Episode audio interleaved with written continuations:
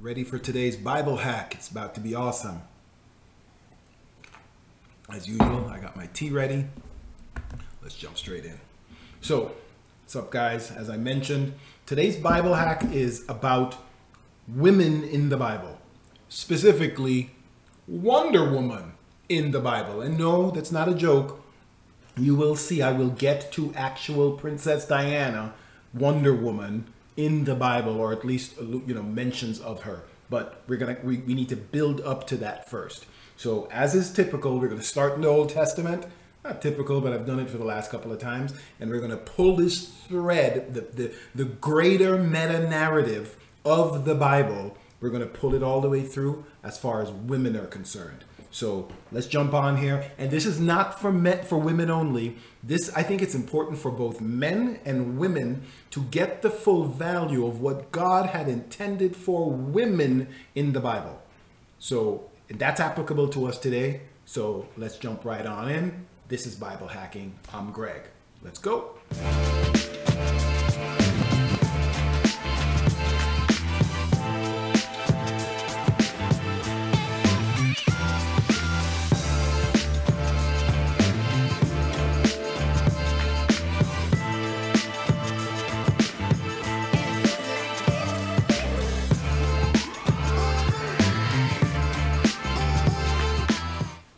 Promised, let's jump straight in. Um, this is going to be really, really exciting uh, with Wonder Woman in the air, etc. Um, let's really find out where, if anywhere, Wonder Woman, Princess Diana of all, is in the Bible. And spoiler alert, she's right there. So let's go.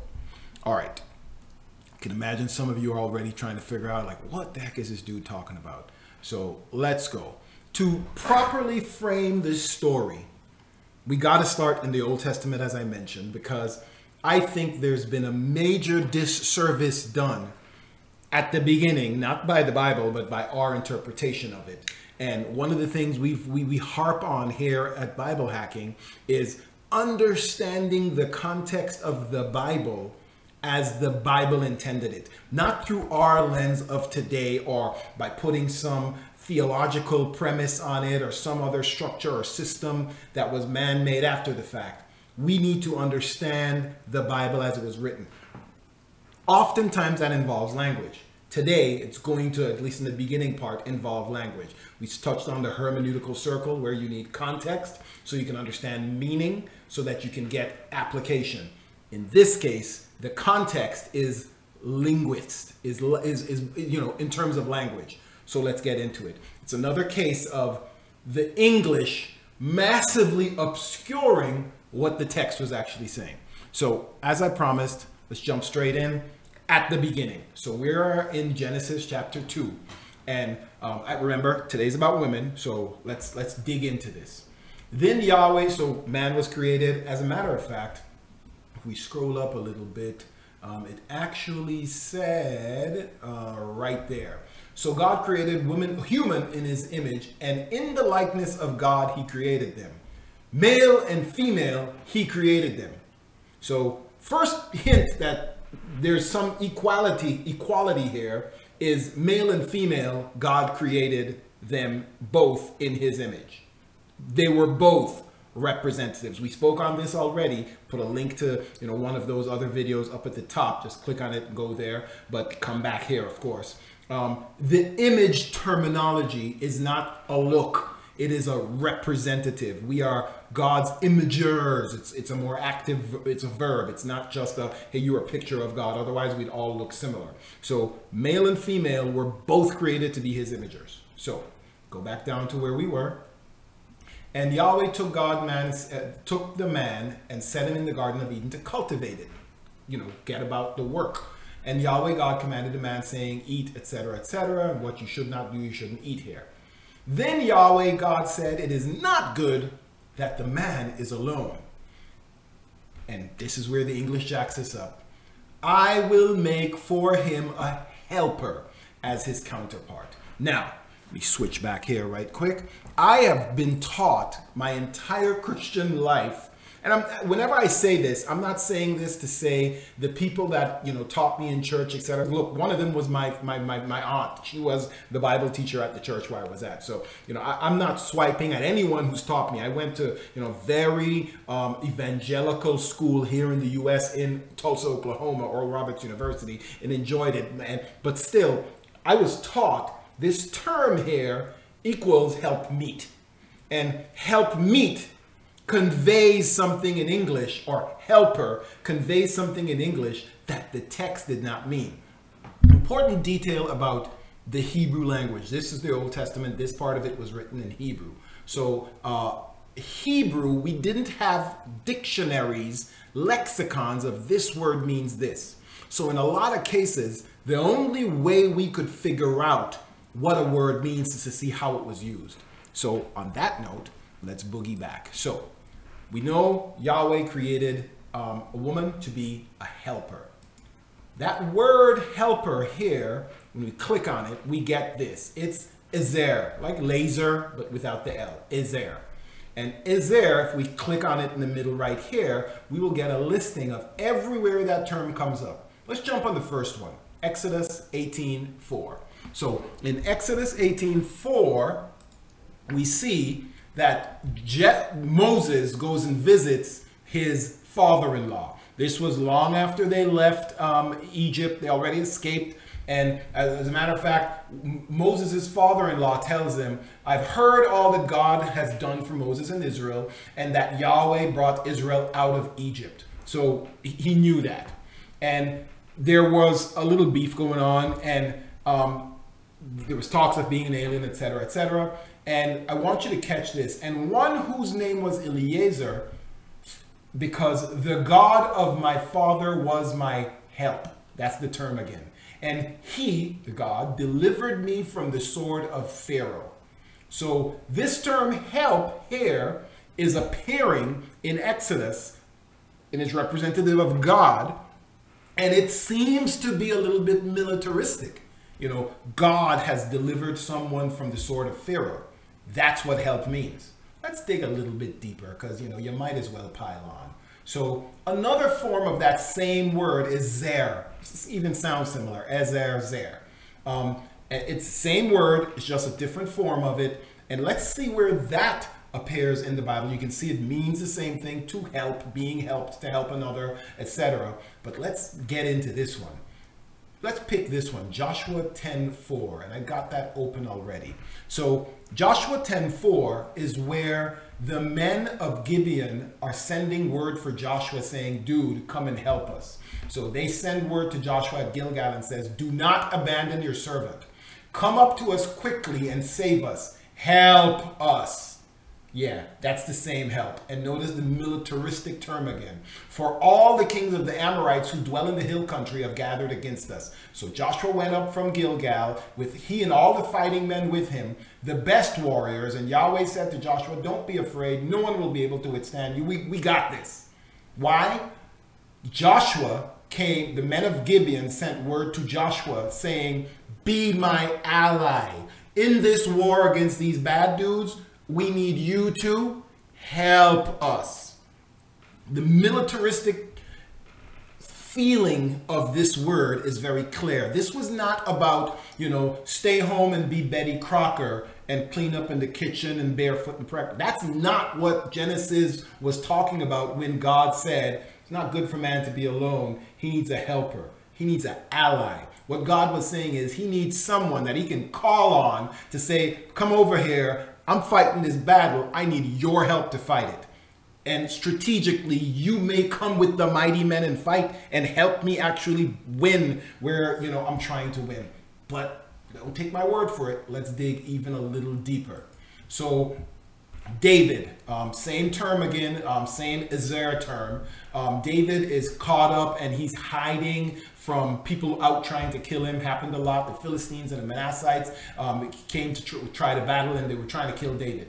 And let's jump forward here. And they they themselves helped David. That's the same term again against the troops. For all of them were mighty men of strength and were commanders in the army. Day in and day out, they came to David to what? help him.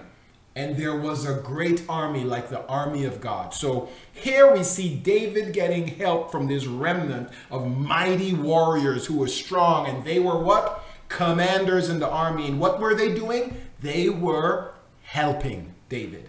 And this is like every, very often when this term comes up in the Bible, this is the, the context of the term. It's not the helper, I'm to tell you what to do. It's the helper, get me out of this disaster. I need strength, wisdom, strategy, tactics.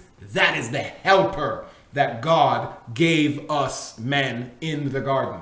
But let's dig even a little bit deeper. There's a term in the in the Old Testament called judges. And this is from the Lexham Bible Dictionary, um, where it describes what a judge is. So let's let's just grab this quickly. The role of the judges primarily functioned as military leaders, but let's also look at uh, let's go up to the top. Judge role in the, in the Israel military leaders raised up by Yahweh to deliver the people of Israel from their enemies. The biblical record of the period of judges comes there. Judges primarily functioned as military leaders and they were also supposed to function as spiritual leaders who, at very least, set a positive example. The judges functioned within their own tribes and across tribes. In other words, judges were a powerful military, spiritual representative of God put there by Yahweh. Because remember, Israel was a theocracy, they didn't have a king yet. God said, I'm going to lead you. Same way I led you out of Egypt and I sent the angel of God to tell you where to go after the Red Sea and, and tell you when to stop and when to walk. I'm leading you, so I will put my representatives there. This actually happened um, since Moses' era. That's where the judges came up, like Moses instituted it, and Yahweh would empower these judges. So these are the judges. They were a broad based political strength as well, because remember we said they functioned in their tribes as well as other tribes. So let's continue. Let's pick on one of these judges. Um, as a matter of fact, so one of the judges, uh, I think I have this in the wrong sequence. Nope, I don't. So one of the judges, I'll scroll up. That's what I did. Here, perfect. Now at that time, Deborah female, a prophetess, the wife of, I'm not going to try to pronounce your name, was judging in Israel. If I go back to the Lexham Bible Dictionary, in case you're second guessing me, um, it shows the judges of Israel categorized as major and minor based on literary prominence. Deborah was a judge. So don't read this as, oh, she was just doing a one time job of judging. No, no, no, no, no.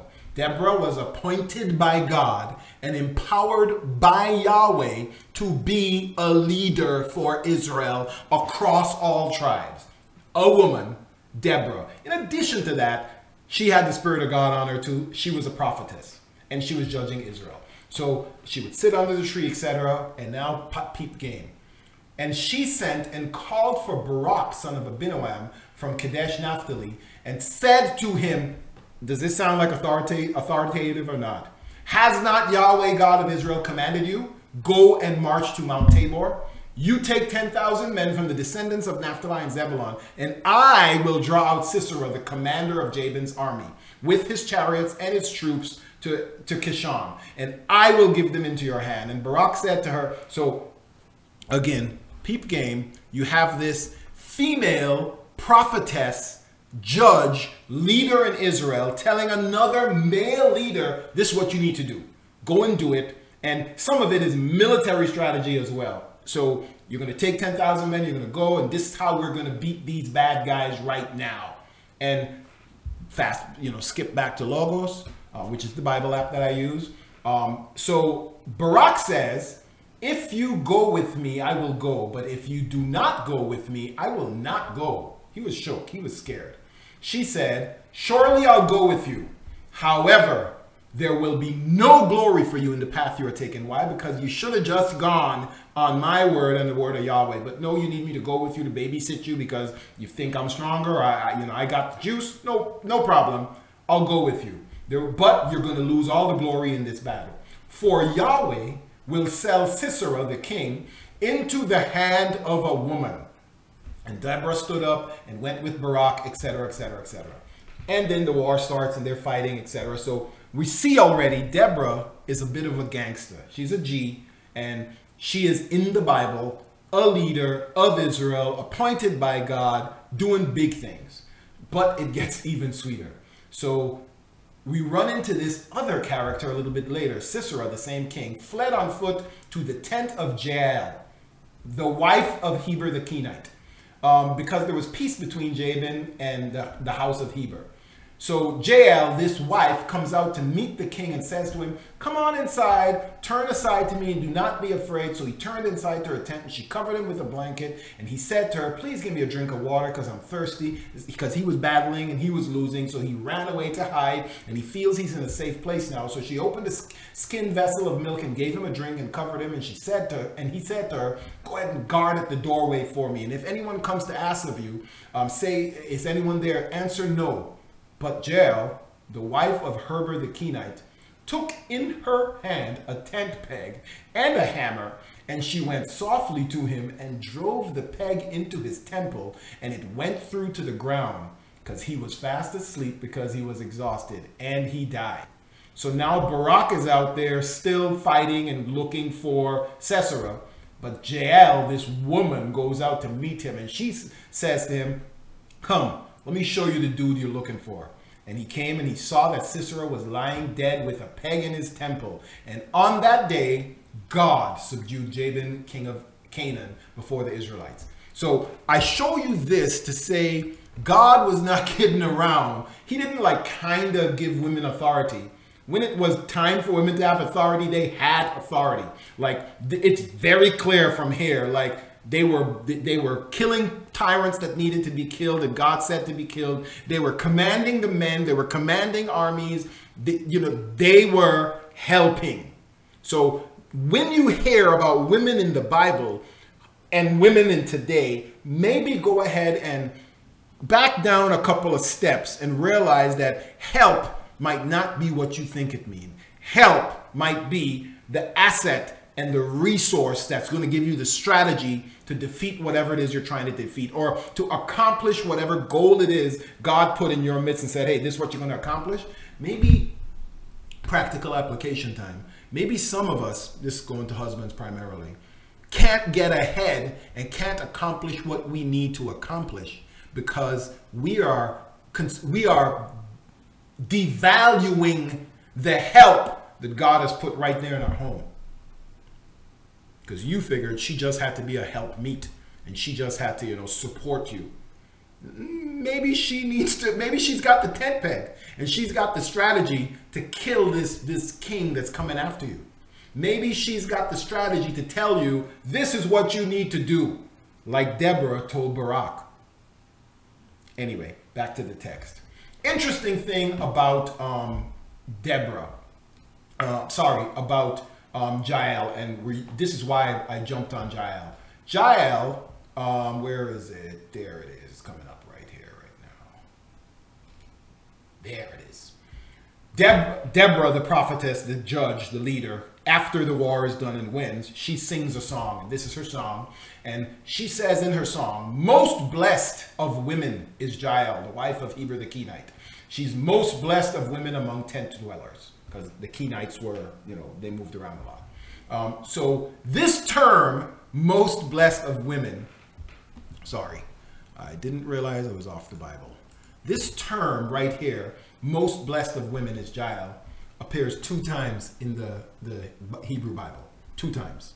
One time is right here. Like there are two women classified as most blessed by the Bible, by Yahweh. One is Jael, put a tent peg through old boy's head. The next one brings us to the New Testament. It's Mary, mother of Jesus. And Mary went to visit Elizabeth, John the Baptist's mom, and the Holy Spirit was on Elizabeth, and the baby leaped in her womb, etc. And she cried out loud and said, Blessed are you among women, Mary, and blessed is the fruit of your womb. The only two times women are referred to as, You are most blessed among women. Right there. Mary and Jael. So, what are we seeing? God is okay with women having this authority and doing big things. So, like, understand that. But now we get to Wonder Woman. The most problematic, and let me shift off here again so I can get your attention. One of the most problematic terms or, or passages as it refers to women, pertaining women in the Bible, is what I'm about to show you. And for years, scholars have struggled with this, and you can grab a bunch of different commentaries and get different takes on this. You can hear your, and I'm not saying they're heretics. I'm just saying sometimes when you look at the context, I want you to consider this viewpoint that comes out of context as well. This probably one of these things that's, well, first of all, it's definitely not salvific, but I think it might have an impact on your ministry and your ability to go out and make disciples for Yahweh. If you are sidelining some of the, the, the gifts and the talents and the, the tools that are there to help you because you think less of them than God intended for you to think of them. Like it's clear in the Old Testament, God didn't intend for them to be, you know, some little helper. The term help is often applied to, and I showed you one of them, it's often applied to Yahweh. Like God describes himself as a helper. You think God is your little helpmeet? No, absolutely not. As a matter of fact, you are subservient to him. So the help term is not a, a, a, a, a ranking of one above the other. So the man is above and then woman is the helper below it. But let's jump into this text. And now we're going to dig into some research that was super interesting for me. So let's read 1 Timothy 2 from 9 through 15. Instructions for women. Likewise, also, women should adorn themselves in appropriate clothing with modesty and self control, not with braided hair and gold jewelry or pearls or expensive clothing, but with good deeds which are fitting for women who profess godliness. A woman must learn in quietness with all submission. And I do not permit a woman to teach or to exercise authority over a man, but to remain quiet. For Adam was formed first, then Eve, and Adam was not deceived, but the woman, because she was deceived, came into transgression. And if you know the, the, the, the, the story from Genesis 3, the fall, indeed, the, the, the, the, the serpent, the Nakash, the, the, the, the divine being that rebelled, um, described as a snake, but it wasn't a talking snake. Nonetheless, that divine being that rebelled spoke to Eve. And Adam was standing right there. He deceived Eve. And then when Eve took the fruit, she gave it to Adam. So what Paul is saying there is accurate. But then he goes into, but she will be saved. And she's not talking about Eve. He went back to, uh, I don't permit the woman to have authority over the man, but she will be saved through the bearing of children if she continues in faith and love and holiness with self control. Now, a cursory reading of that text is weird to me for two reasons. One, it seems in complete conflict with everything that we just saw from the Old Testament about women. They're helpers, they can have authority, they can run armies, they can judge all of Israel. So, what is Paul talking about when he says they cannot exercise authority over a man and they got to be quiet? Like, was Deborah quiet? Was Jael quiet? Like, these women, and there's many other examples. As a matter of fact, I'll leave this as homework for you if you want and talk about it in the comments. There's plenty of examples from Paul of women who were in leadership. Timothy's grandmother, I think it was, and like there's many others that Paul himself talks about. So what is unique about this situation? And I, so one part is it's in conflict with everything else we, we have learned about women so far. But the I do not permit a woman to teach or exercise authority over a man, but to remain quiet. For Adam was formed first, then Eve, and Adam wasn't deceived, but through woman came into transgression. But she will be saved through the bearing of children if she continues in faith and love and holiness with self control. I just find that a disconnection. Like, where does the bearing of children come in to be saved? I thought we were saved through grace. Like, what is Paul talking about? Is there some extra thing in the Bible that women are not saved through grace and faith of, in God, but they're saved through childbearing? Like, what's going on here? To get to what's going on, remember again, we spoke about the hermeneutical, this is a big word, it means interpreting the Bible, hermeneutical circle. Context to determine meaning, to determine application. So let's get the context of um, 1 Timothy. And this is critical. We, this is a Bible hack. Context of 1 Timothy. 1 Timothy, first letter of Timothy, of Paul to Timothy. The beginning of it, Timothy is told, and you've heard me say this before, if it's in the Bible and it seems odd, it's probably very, very important. So, instructions for Timothy in Ephesus. Just as I urged you when I traveled to Macedonia, Timothy, remain in Ephesus so that you may instruct certain people not to teach other doctrine and not to pay attention to myths and endless genealogies which cause useless speculations rather than God's plan that is by faith. Even that seems in conflict with the whole, you know, you'll be saved through childbirth. But nonetheless, so this is the greater context of the book of Timothy. Timothy is being told there are people in Ephesus that are instructing people into myths and other doctrines. And I need you to hang tight in Ephesus, Timothy, and get this under control. Because if not, it's going to be problematic. So that is the context, the greater context of First Timothy in Ephesus. Now, let's dig even deeper. What was going on in Ephesus that made Paul pop off like that. And here we go. So in Ephesus, and we're going to do a little bit of this is outside of the Bible, but it speaks to the social environment of Ephesus. So this book is called. Uh, it's a. It was a very popular. Oops, sorry. It was a very popular book in Ephesus in that same time, and and we know that Paul letter was written around, you know, 50 AD-ish, somewhere thereabouts. Archaeological evidence has shown that this book is called Ephesiaca by an author called Xenophon was extremely popular in that time. It, it, initially was thought that this was 200 BC, 200 AD, sorry, so long after Paul, but they've, you know, done some more research and it's now clearly dated to the exact same period of time when Paul and Timothy are dealing with what's going on in Ephesus.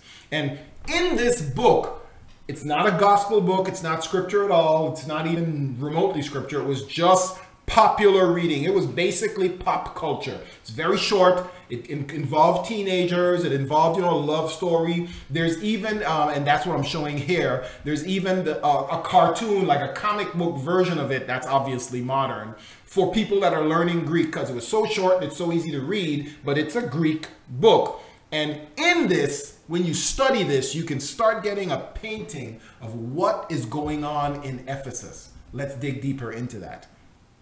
The temple of Artemis is at Ephesus.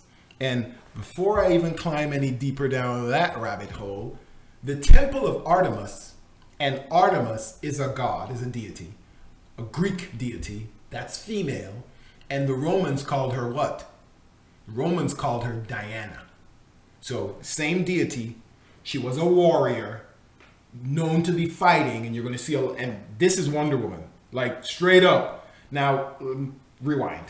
I am not saying the Wonder Woman is based on Artemis or equals Artemis. They're two separate things. Wonder Woman is complete fiction, just made up. It's not a myth. You know, a, a, guy in recent in the 20th century, you know, drew it up and say, hey, we can do a comic book hero out of this. But there, it's possible he was drawing on this Artemis myth that was very popular. and She was a woman. She was a warrior. She, and we'll learn a little bit more about her. But um, her name was Diana. For those who know anything about Wonder Woman, Wonder Woman's name is Diana. So that's where I'm tying the look. There's a, reference to Wonder Woman in the Bible. Let's go back. So um, we got this temple of Artemis, Diana, Wonder Woman, at Ephesus. As a deity of fertility, this is just from the, the dictionary, uh, ancient.au. Um, Artemis Ephesia was particularly revered at Ephesus because many people thought that was her birthplace very important detail. Her cult included Eastern elements borrowed from goddesses such as Isis. Let's go another level deeper. The famous temple of Artemis at that city, in the city they're talking about, is still Ephesus. The construction of it began 500 before Christ, so it was there when Paul was around. And it was almost twice the size of Artem of Athens Parthenon, which still exists today. It's where all those big columns are in Greece. Uh, when it was actually finished after a century. So 400 BC, this thing was done. It was there, and it was regarded as one of. It was actually the second of the seven wonders of the ancient world.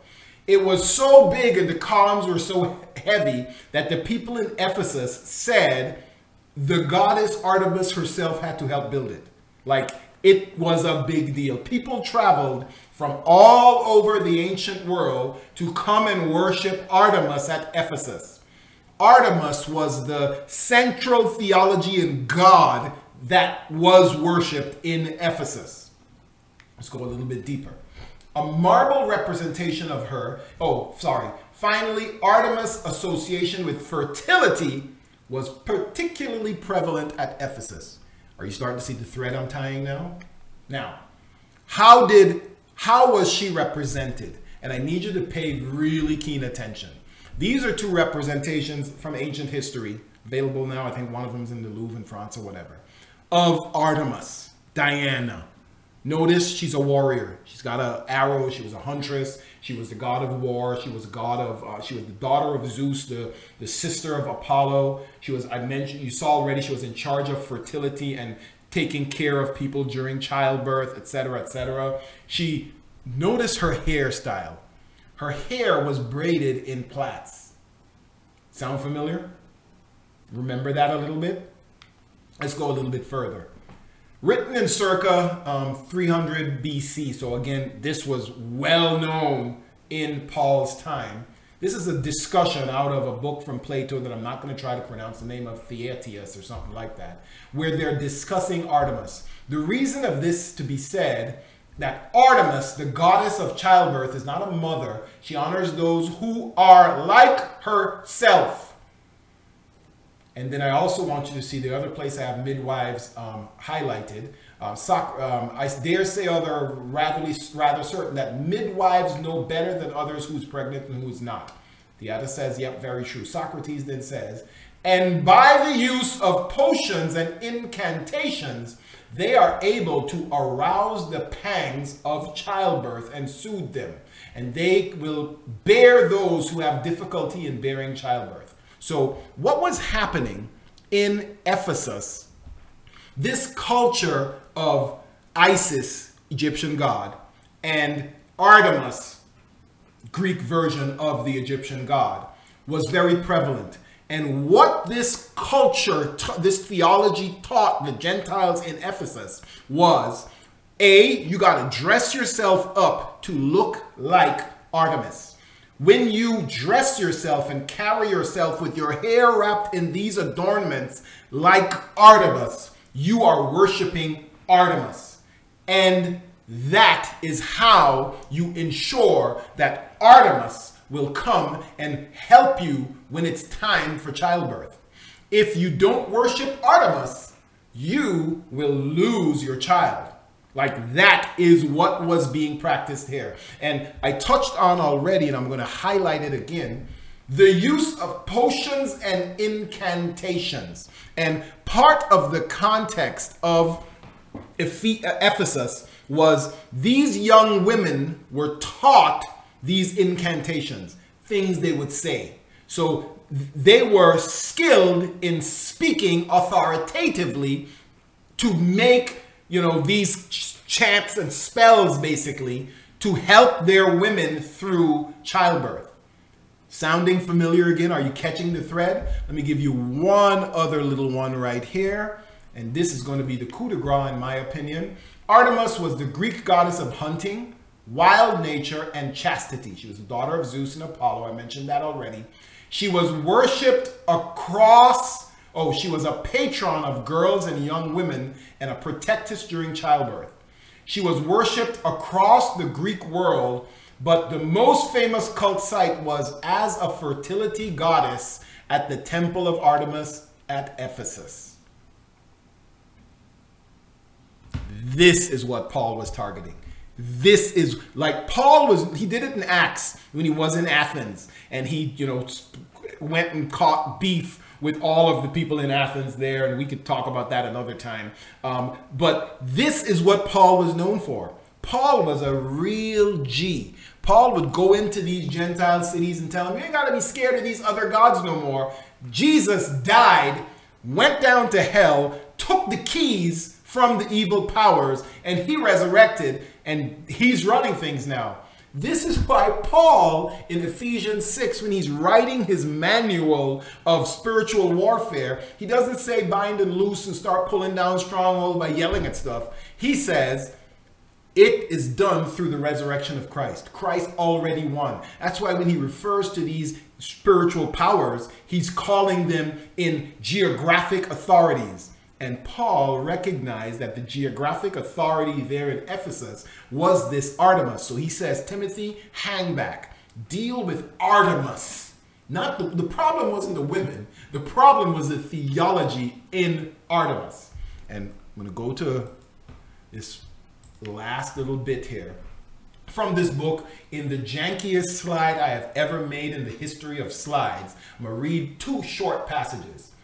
Um, this is a Christian author, Dr. Dr. Gary Hoag, and he studied this um, parallel of Xenophon of, of Ephesus in Ephesiaca and what it means for the first letter of Timothy. And this, these were two of his conclusions.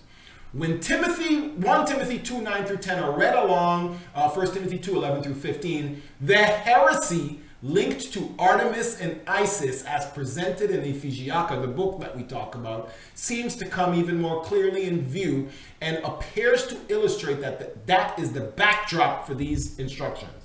And then in the bottom highlight, instead of interpreting these wise saying backward through the lens of conglomeration of traditions that they seem to echo, we need to consider them in the light of the inscriptions, inscriptions of and Ephesiaca, the book, Consequently, these wise sayings, don't let a woman do this, make her be quiet, appear to attack the sacred values of the city loyal to Wonder Woman, to Princess Diana, to Artemis.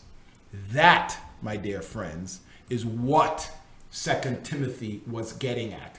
This is why it ends in that semi bizarre little thing where um, Paul says, um, sorry, let's go skip right back here, where Paul says, but she will be saved through the bearing of children if she continues in faith and love and holiness with self control.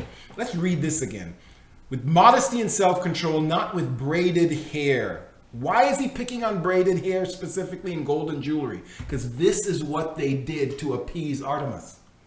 Why is he picking on the women must learn in quietness with all submission? Because he wanted them to stop speaking those incantations, which is the way they identified worship with those incantations. So they were coming to church and they were figuring, I got to do those incantations here too. I got to do those incantations at home and wherever I go to. Paul is saying, learn the gospel, remain in good deeds which are fitting for women who profess godliness.